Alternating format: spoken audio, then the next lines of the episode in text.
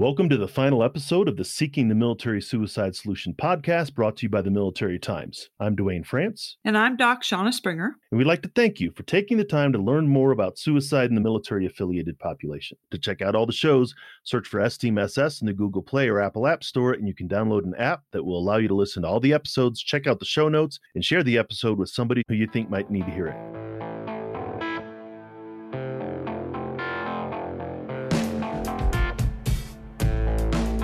Thanks again to everybody for joining us to listen to an honest conversation about service member, veteran, and military family suicide. When I talk about this project, I talk about how it's a limited series 50 shows. Turns out that we're actually going to be doing 52 shows with the bonus episode at the beginning introducing the concept and this bonus episode at the end. We wanted to bring on a guest who had some experience at distilling a wide range of themes into a single clear concept, but also one that had no direct experience with addressing suicide in the military affiliated population. Shauna? So, Jamie Mustard is an expert on perception in the physical world, a strategic multimedia consultant, art, design, and product futurist, conceptual artist, and the author of the award winning book, The Iconist. To many in the field of visual perception and some of the leading companies in the world who have sought Jamie out for his talents, Jamie is simply known as The Iconist. Jamie sees the matrix on what makes something stand out, and his passion is to teach the science and art of obviousness, helping professionals, change agents, artists, and businesses confidently make their messages, brands, and ideas stand out. As he shares in this interview, Jamie has been shaped by a history of trauma, and his ideas emerge from a place of understanding and empathy for those who have been deeply impacted by their own traumas. Jamie has been a close friend and support to me for a long time. He's influenced my thinking and helped shape my career path in critical ways. Duane and I invited Jamie to interview for the final show of this year long project because his gift of perception may be life saving. To prepare for this interview, Jamie was presented with the core themes that emerged over a year of interviews with a diverse array of guests. So proud to have my friend Jamie share his genius for the benefit of all of us who are emotional frontline responders in the work of preventing suicide. Yes, I think Jamie brought some very good insight to this conversation. So we'll get into it and then we'll come back afterwards to talk about some of the key points.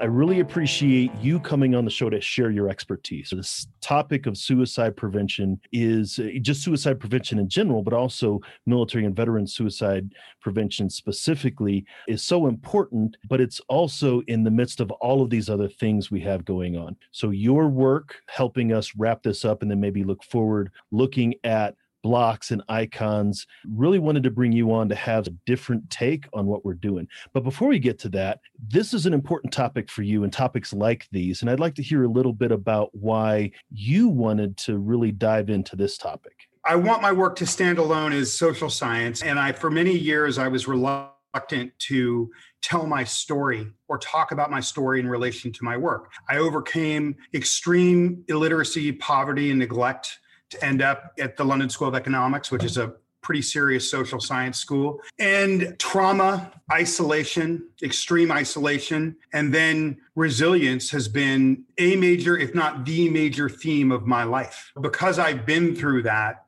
I understand what that does to people. And as much as people might look at me in my life and see how shiny and happy it looks on the outside, I have the scars and the cuts. It's where I come from. And I don't know that for me that it ever fully heals. It's like living with an open wound in a way. So I have complete respect for our nation's warriors and, and i have some understanding of what it means to experience deep trauma so yeah it's my honor to be able to contribute to those who protect us. And I think that's significant. You identified sort of isolation and resilience. Extreme isolation, repeated isolation can build resilience. So one can lead to the other. And you have to be able to be hardy resilient, so to speak, just to overcome. And again, this eh, trauma and isolation isn't something that is solely a service member, veteran, military family issue. As you said, growing up, how you experience your childhood and your adulthood, that has both been isolating and resilient. I think it's a really good point. I think that all of us as human beings are like a graphic equalizer. And when we experience deep trauma, both happen. We get very isolated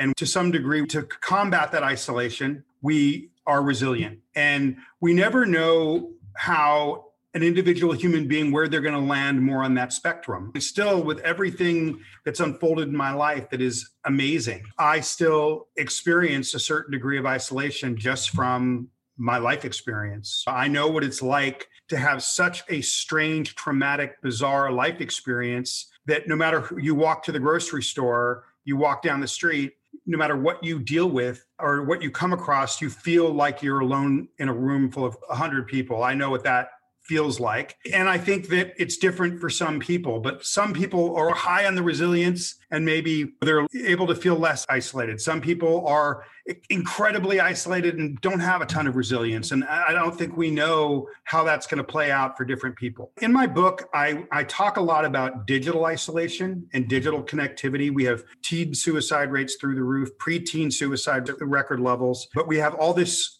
digital social connectivity. And so, what I think is happening is that we've replaced physical connection, being in the same room with, with each other, with digital connection. It's not the same, but it, it, it tricks us because it makes us think that it's the same. And then we start feeling isolated and we don't know why because we're connected to the internet. So, when I was trying to make this point for the book, I did some research on extreme isolation in supermax prisons. And there's a set of psychological phenomenon and manifestation that come from these supermax prisons where you're really isolated, deprived of sight, sound, touch, light. And the type of symptoms that you see uh, people that live like that have is paranoia, rage, aggression. So I, I believe that all of us that any type of isolation, even if it's not to that extreme supermax prison degree, is causing those manifestations in us. So maybe on a lesser level, but whether it's digital isolation or isolation because you've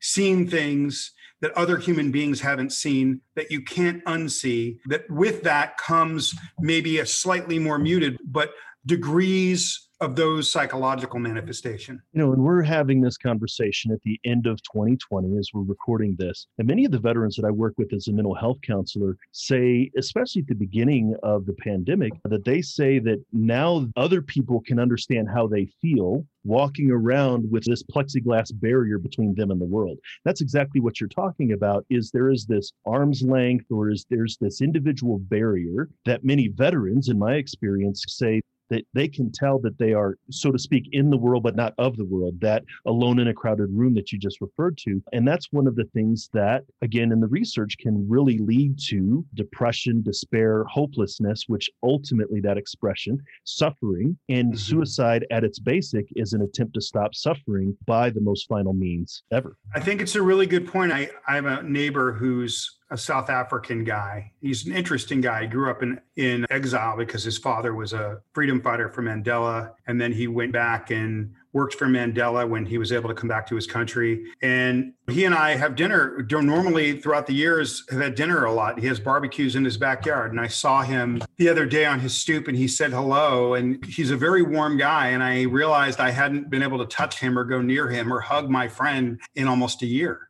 And it was, I had this feeling of just this kind of dread or sadness that entered me. I have to, in terms of my life, and, and again, these things are degrees. I think my circumstance and what I've been through is pretty extreme. But for me, I have to practice not isolating internally and externally. I have to engage in that as a practice in my life to remain buoyant and to remain happy. That's a practice. I have to be very conscious of it. I, if I'm not conscious of it, eh, I can I can definitely see myself hey i haven't seen somebody in a month. I, I can do that. I can be that guy. But i just make it a, a very conscious practice on a daily basis you know, it's interesting that you say that because, yes, we have to engage with intentionality in those things that were just a habit before. They just seem to happen, but now we have to be intentional about them. And really, that's the basis of your work. We're having these conversations in the background, but when we're talking about blocks and icons and getting our message out there, it has to be very intentional and deliberate. And so we have these themes that have emerged, and I'm interested to hear from you about this. And we provided you with this list of whatever we want to call them concepts or emergent themes that our guests collectively, all of them or majority of them, have talked about. For me, reviewing your work, these are potentially blocks, but then what do we do with them? One thing I'll say is that with my work, I grew up abandoned by my parents in an inner city environment with a lot of hostilities around me. Okay, so I felt an extreme, I, I would almost call that invisibility. And so it, it's ironic, or maybe the opposite of ironic, that my work now I consult with people that are leaders in their field in almost any medium of work all over the world for how to stand out. So there's a either a great irony in that and lack of irony. Maybe my life's work has led me to be obsessed with how to not Houdini myself out of being invisible so in, in doing that, I think I inadvertently eventually figured out a pathway for anybody based on these kind of primal laws of perception, which are in my book. Yeah. So I was looking at this list of these themes, and the, the one that really jumped out at me was the importance of connectedness. So it's mm-hmm. interesting. Basically, when people come to me for help, typically, and I get hired by a lot of technology companies, even though I'm not into technology. I'm starting to do a lot of work in finance, even though I'm not that interested in the subject of money. But I'm really a translator. What I tell people is anything that you can't understand in your lizard brain before you have a chance to think that you're trying to communicate, before the person, your audience, has a chance to think, gets instantly discarded. So that means you can lead with one thing, Sesame Street style, oversized. And it can't be a slogan. A slogan is desperate. It has to be a statement, a problem you resolve, or a purpose of yours or a result you achieve. And it has to be oversized. So these companies come to me or an individual comes to me and they have 45 things about themselves that they think are important. And they say, Jamie, how do I distill it down to that one thing that people are going to connect to and want to learn more? Because in a world overloaded with content, we can we should talk about this concept of dilution a bit. In a world loaded with content, people see nothing. Okay. But so what I do is I look at the 45 things they want to lead with and then I become obsessed with the person they're trying to reach. What is the person they're trying to reach out of these 45 most care about? What is the best that, that you have to offer? Where does that intersect with what your target audience that you're trying to communicate to really cares about? So when I look at this list that you put in front of me, uh, Duane, and I ask myself, what would a veteran or their spouse or family member connect to out of this list? And its importance of connectedness that's the one that's the one that I think keeps people alive when they're connected. And that's the one that I think would have the most emotional resonance for me. A, if I was a spouse of someone dealing with depression or suicide, and B, if I was someone dealing with that. I really appreciate that. And as as I anticipated that you would, I think you hit at the core, maybe even the super theme, because if I look at some of these other things like coordination and collaboration among agencies, that's connectedness, the public health approach, it's connecting to the community. The reaching out to support individuals in crisis is connectedness, reducing stigma, providing treatment, importance of community interventions. All of these things have to do with connecting with people and getting the message out there. So I agree the importance of connectedness, even though it wasn't the the only theme that emerged i think it is the single emergent theme of the entire show. It's a really good point. I didn't see that in the list but most of your list is under that umbrella. That's very fascinating. One of the things that I'm obsessed with is this concept of dilution. And I think it's like the boiled frog. It's overwhelmed us as a culture without us even realizing it. And one of the examples that I often give in the book is that if I was a, a person that was a baker in a small town in America in 1950 and I sold baked goods, maybe I'm competing with three other bakers in town. And if I walked around in my daily life, I was hit with about 250 advertising messages a day. By 1970, that was 500 advertising messages a day. By the late 90s, it was five to 7,000 advertising messages a day. But now thought experiments show that it's probably between 10 to 15,000 advertising messages a day. A human being couldn't process a thousand. So what does that mean for you as the individual. It means that you now, as an individual human, compete with all that messaging. So you've now become faded into the backdrop and have become more invisible. And this has a lot to do with connectedness. In 1998, there was a woman who was doing research for Microsoft and Apple named Linda Stone. And this is before the internet came up and was in full swing. And she coined the term continuous partial attention to describe how people are so overwhelmed with content this is before the internet was rolling, really rolling in 1998. They were so overwhelmed with content that they were only partially paying attention. So a lot of people talk about how overwhelmed we are and how distracted we are. Where, where I think makes my book different, makes my interest different, I think because of my background, is I'm more concerned and this really goes to the point of someone that is dealing with these issues in the modern world, Duane. I'm more concerned with if everyone around you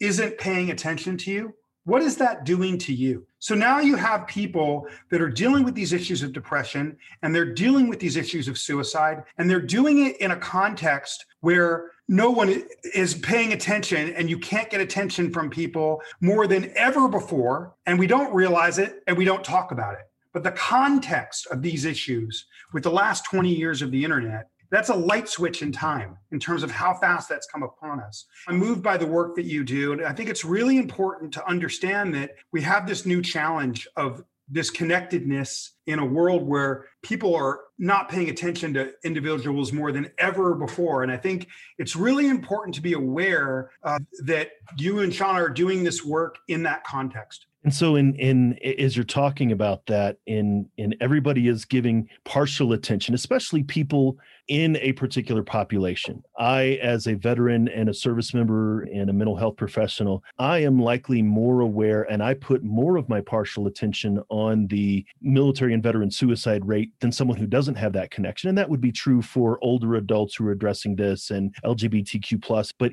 even my colleagues who are in this space, they're trying to give this as much attention as veteran homelessness and unemployment and wellness. So this is one facet of an increasingly complex jewel and it's harder and harder. It's a very important topic. And so, with that partial attention, decreases connectedness, and the opposite of connectedness is isolation which goes back to our first part sure. of our conversation. Sure, and I just think this is such a big theme, and it's it, with all those things that you named that you can do. I just think none of them work unless you're leading with connectedness as the most important. That's the triage. If you, it, it's triage, and then it's continued care. If you don't have connectedness, you're going to have no one to give wellness to. You're going to have no one to house. You're going to have no one's mental wellness to serve.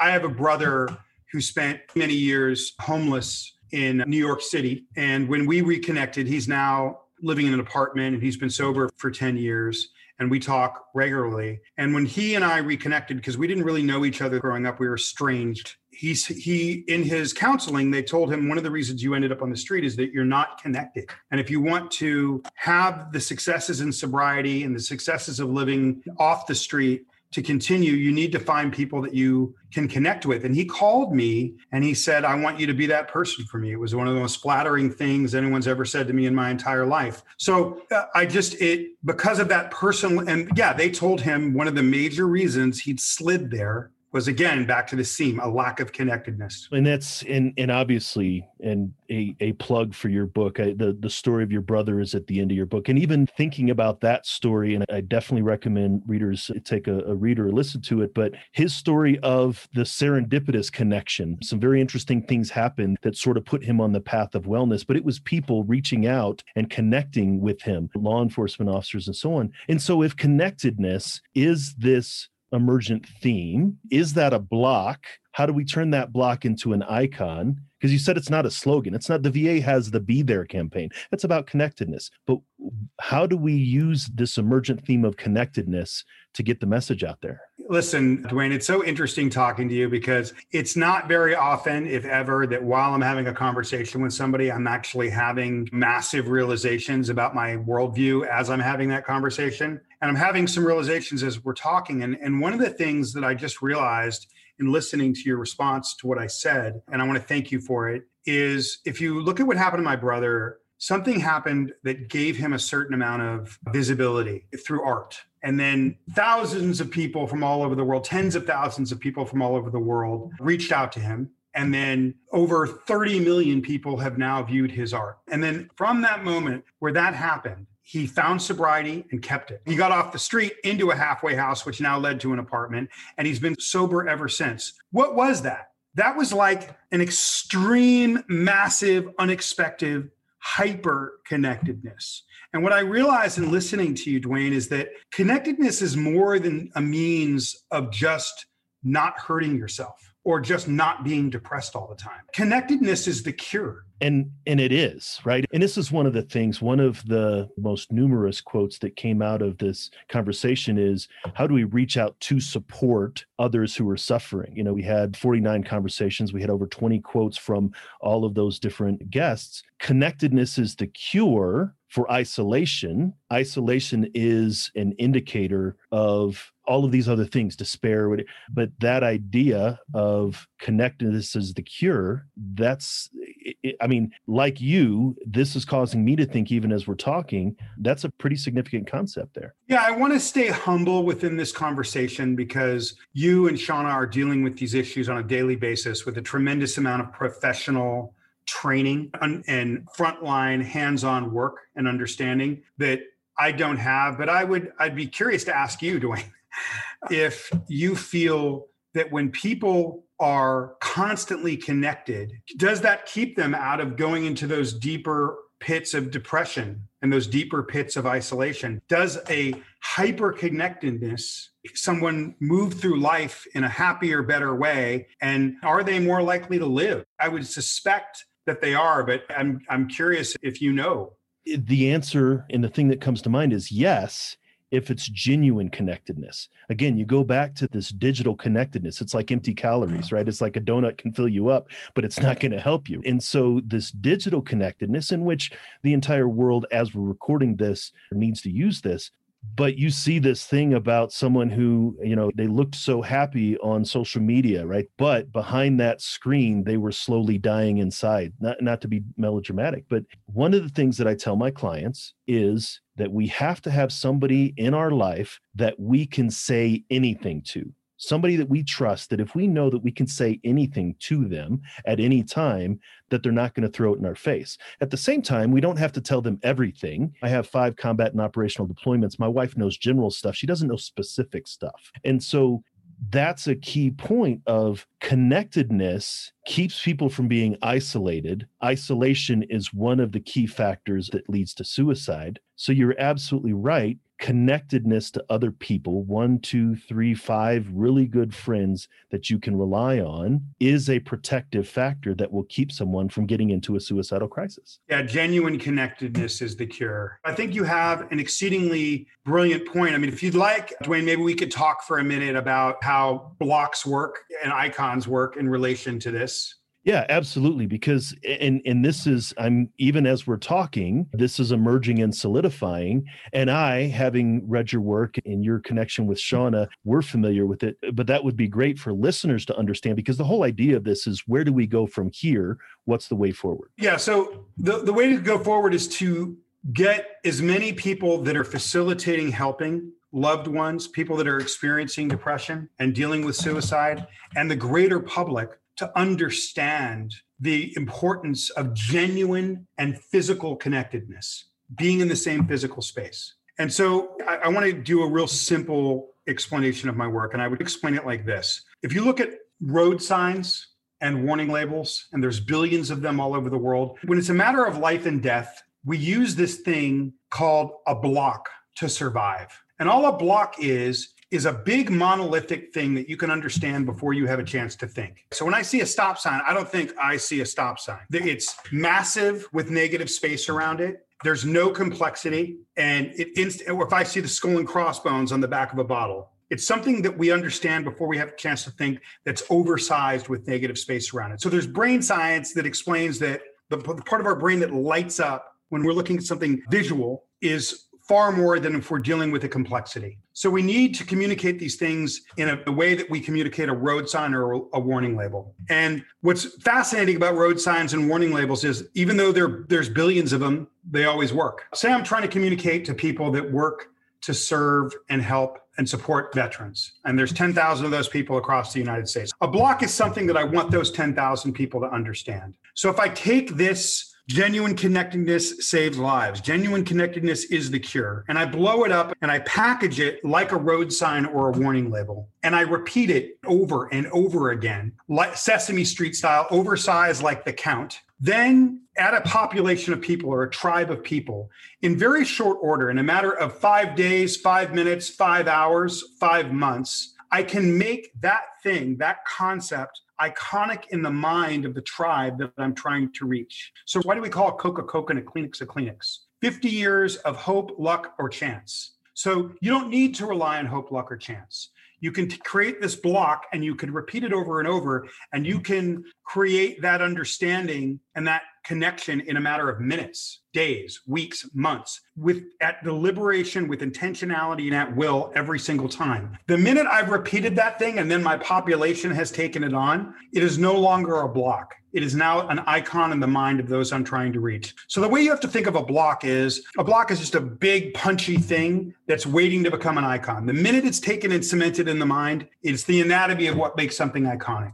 It's the thing you repeat. Then once it's taken into the mind of my population, it's no longer a block, it's an icon of the mind. So don't get caught up in the word block. It's just an overly simplification of a monolithic true statement that resonates it's used for learning, but in this case, it can be used to create social change. And I think one of the key things you said there is a true statement. Because before you said it's not just a slogan. We could see that genuine connectedness is a cure, genuine connectedness saves lives. Those can be slogans, but there is a fundamental truth to them. And there's a fundamental truth that people maybe subconsciously know, but it's not yeah. just a slogan. The whole reason that the word slogan exists, a slogan is desperate. It's a desperate attempt to be simple, and people come up with the most ridiculous, stupid things to try to be simple, like hostess, wholesome, have a Coke and a smile, or Coke adds life. It's brown sugared water, and if anything, it does the opposite. So the difference between most people do slogans. We when we talk about genuine connectedness or physical physical genuine connectedness saves lives. That's not a slogan. That's a statement of fact, and it hits you. It's a gut punch because you know it's true. I'll give you a crude advertising example of that from the 70s. We have all these horrible slogans that we see everywhere. Lehman Brothers had one, no family left behind, right? It didn't age well. yeah, it did it definitely didn't it didn't age well. So, if you look at it, FedEx had a campaign in the 1970s. They had a block, not a slogan. When it absolutely positively has to be there overnight. This is before email okay, before text messages, before DocuSign, before the internet. That statement in 1975 was if you were dealing with a mortgage, life insurance, an estate, an inheritance, a purchase of something, that statement was a gut punch before fax machines. So that's the difference between have a Coke and a smile. When you have a statement that emotionally resonates at the core of somebody because it's true or something that they really care about, that's the difference between a block and a slogan. And I think in the idea behind, like you said, uh, FedEx, people automatically got that because it answered a need that they had. And perhaps this genuine connectedness saves lives. That is the truth. And, and people automatically going to connect with it. And then maybe that's going to start conversations to the there's a whole bunch of subcategories underneath that connectedness between organizations, connectedness between individuals, connectedness between federal, state, and local entities, all of these different, but connectedness is the thread, the single, maybe even the single most important thread that runs through all of them. I think so. And I, even with that FedEx example, and I think why it's a good example is that if, depending on what you have to have there overnight before fax machines and email, that's a massively resonant statement if it's a college application or if it's the life insurance policy that's going to feed your family for the next two years. For someone that desperately needs to get something across the country in a day, that is a sledgehammer of a statement when they're dealing with that. So to me, this concept of connectedness saving lives, I think to the people that are dealing with that, the facilitators that you educate, Duane, your work yourself, the spouses, the people that are going through it, that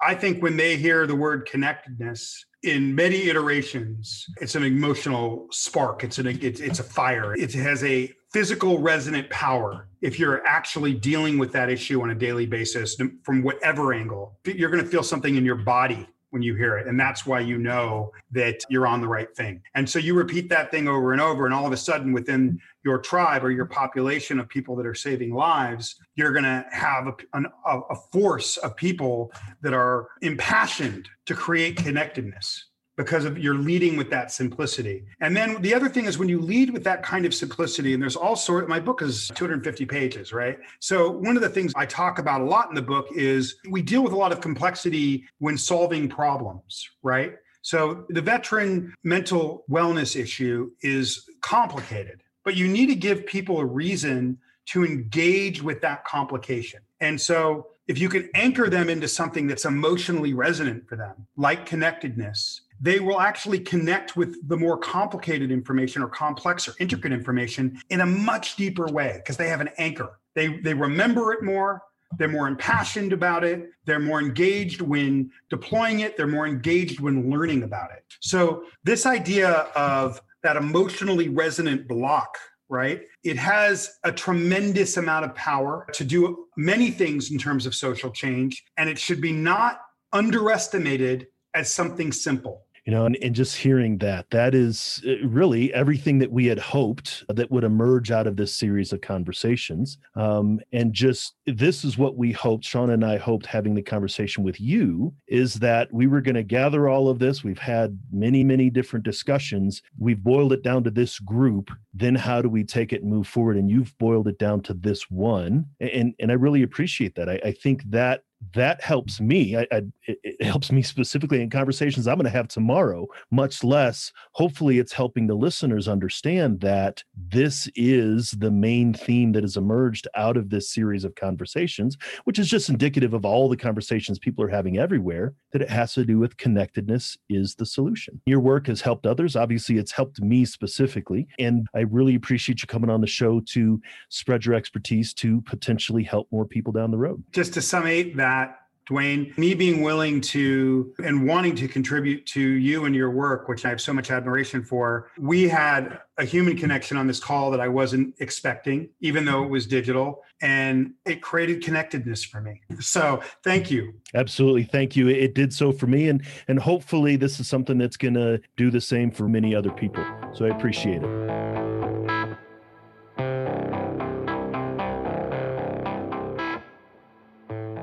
We've mentioned it several times throughout this series, and even as recently as our wrap up episode. The title of the show is a misnomer because there is no single solution to the difficult problem of service member veteran and military family suicide. Now, it's said that God laughs at the plans of man, and it seems like the joke is on me because this conversation with Jamie made me realize that there is one single solution, one that incorporates all of the others. Genuine connectedness saves lives. We've been seeking the military suicide solution, Shauna, and that seems to be it. Yeah, as I listened to this interview, Duane, I reflected again, though, on the story that Jamie shared about his brother, who was once among the most invisible in our society, those who are homeless. Jamie's brother has amazing musical talent, and this was the thing that pulled him from near total invisibility at one time. But just being visible was not the thing that turned his life around. It was the conduit to connection with Jamie, who has become an anchoring person in his life. The ability to connect without fear to offer the kind of radical safety that Jamie describes is life changing. To have even one person like this in one's life can be the key deterrent to navigating times of crisis. Developing a team of a few people like this,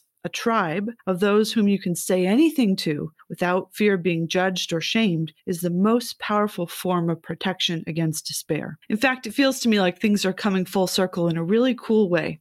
Well over a year ago, Jamie read a draft of a TED talk that I wrote. And the central phrase that emerged for him, which became part of that talk and part of many other things I've done since, including my book Warrior, was this phrase When we connect, we survive. I agree that it is important. You heard in the conversation with Jamie that this connectivity is key. Even that connection between Jamie and I, and Jamie realizing that it was connectivity. I was in, in again, I really encourage that people check out the book and, and Jamie's story about his brother is a very clear example of it. Is that there are so many instances of people connecting to people, and then the avalanche starts with a single pebble. But then this idea of connectedness, I a part of me says is it can't be this simple. Was this just a, another thing that we just discovered water is wet? Connectedness is important, not just connectedness between individuals, as you just mentioned, but connectedness between people trying to solve all of this. I, I think that there is something profound here,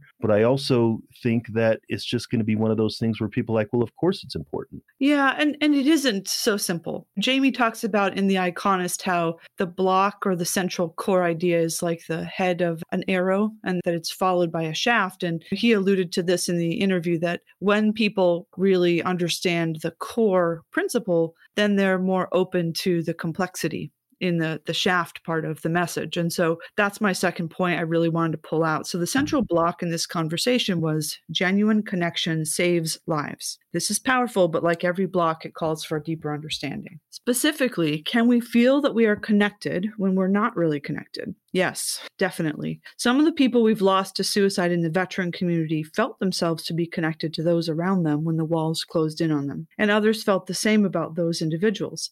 They felt connected to these people as well. Some of these people we've lost have been deeply integrated into groups of people who have been doing very meaningful things, even some who were engaging in suicide prevention efforts before they died. From our conversations, I'm confident Jamie would agree with the point I'm going to make here, because we've often talked about the way that avoidance is part of trauma exposure. We as humans have an amazing ability to compartmentalize our emotions. Jamie and you, Duane, talked about the importance of connection here in the sense of not being a different person on Facebook versus in real life. To be truly connected, and what you're describing in this conversation as genuine connection, we must first be connected with ourselves. Self detachment is not only possible, it's part of the core impact of trauma. Without being connected to ourselves, we can't genuinely connect with others, even if we think we are connected to them. Without this kind of deep connection with ourselves, a perfect storm of distress can build very quickly and carry us away. In my book, Warrior, I use the analogy of the boy of Sparta who stole a fox and put it inside his cloak. While he sat in plain view of his teachers and fellow students, the fox slowly ate his stomach until he dropped over without a cry of pain. Can we be so disconnected from our own pain that we're numb to the fox in our gut? Yes, we can in some cases. It's one of the most important things to realize about the impact of trauma. Often, the first and most painful step is to fully recognize that we're being eaten alive from the inside out by things like shame or moral anguish or unaddressed grief. So we must first be connected to ourselves, and then we must also be connected to two other things. We must also be connected with the tribe of those we love and trust, and to the meaning that gives our lives essential purpose. Ultimately, disconnection in any of these areas makes us vulnerable. So, genuine connection must include connection with ourselves, with our tribe, and with the meaning that can help us survive the psychological impact of our own suffering. I agree. And there is that individual level of connection. So, that internal connection. Then there's the connection to a wider group. And so, here we're talking about the, the individual who is in a suicidal crisis themselves and then being connected to their purpose or, or a, a, different meaning. Uh, but I also don't wonder if there's a message of connectedness that is being missed amongst those of us who are trying to collaborate. Again mm-hmm. this idea of connectedness between federal state local efforts. The public health approach is, as matt miller mentions community interventions connected with clinical interventions. Even similar organizations doing the same thing. And so everybody's trying to connect to the individual but there's no connection between the organizations the individuals trying to support. I don't wonder if there's yeah. maybe some sense of, of frustration there that we who are trying to help need to connect to others who are trying to help rather than just trying to focus on that individual connectedness. Yeah, I think that's absolutely right. I think it's all one mission. And that's something that we really need to arrive at the field as a whole, really seeing it that way that we're collaborators and not competitors, all of us, that this is one mission. I go back to the Spartans on this one again. I think about the concept of a phalanx, locked shields, and where we have lots of gaps is where certain organizations are not locking their shields with others for whatever reason. So I do think there is that that level and you know this whole year has been a labor of love. Really, we've been supported by so many people who have locked shields with us along the way and and I, I just wanted to say as we close out, I can think of no one I'd rather have done this with than you, Duane. And I wish you and all of our listeners a year of connection and meaning as we collectively move towards healing. I absolutely agree. And even this project itself, it grown out of connection, yours and, and my our connection, the two of us, and the concept as we developed our partnership with Military Times, connection, obviously, with all of our outstanding guests. I even think back to fostering connections amongst listeners and guests, like how Chris Jakimick had mentioned. The more I think about this concept of genuine connectedness saves lives, it's true. And it's so obviously true that it seems like, of course, it should be true. Uh, but I think if we really start to figure out how whatever work is being done in the suicide prevention space, how it relates to being connected mm-hmm. organizations to organizations, individuals to individuals, individuals to resources, that if we look at it through genuine connectedness. Again, not passive resource offering, not call us if you need us, not get thee to the doctor because they can do it and I can't, yeah. but genuine connectedness, I think, saves lives. And so I also really appreciate you joining me with this. Thank you. Yeah. I mean, the connection we're talking about here takes a different kind of courage than the courage required for physical warfare. And if we can develop that and hold that courage and build that deep trust with each other as organizations and with the people that we're walking to support, that's going to change everything. It certainly is. And, and we really appreciate everyone for joining us on this series. We appreciate the support and the feedback that we have. We recognize that this is just the beginning of the conversation, and hopefully, this will help you start to have conversations in your community community, in your network, in your personal life, in your professional life. We just really hope that this is something that you can take and continue to learn from and, and really employ some of these things that we've talked about in this series. So you can take a look at the show notes at this episode. You can find at veteranmentalhealth.com forward slash STMSS bonus or by downloading the app by searching STMSS in the Apple app or Google Play stores. In the show notes, you can get the links to everything we talked about in this episode, as well as finding the show on militarytimes.com. As a reminder, you can ask us questions and let us know what you thought about the show by going to our Facebook group, moderated by the outstanding D. James, by going to veteranmentalhealth.com forward slash group. And always remember you can connect with the Veteran Crisis Line by calling 1 800 273 8255 and pressing 1, chatting online with them at veterancrisisline.net or texting 838255. Thanks again for joining us to talk about seeking the military suicide solution and make sure to follow Military Times on social media to keep up with the latest episodes. Remember, you're not alone, ever.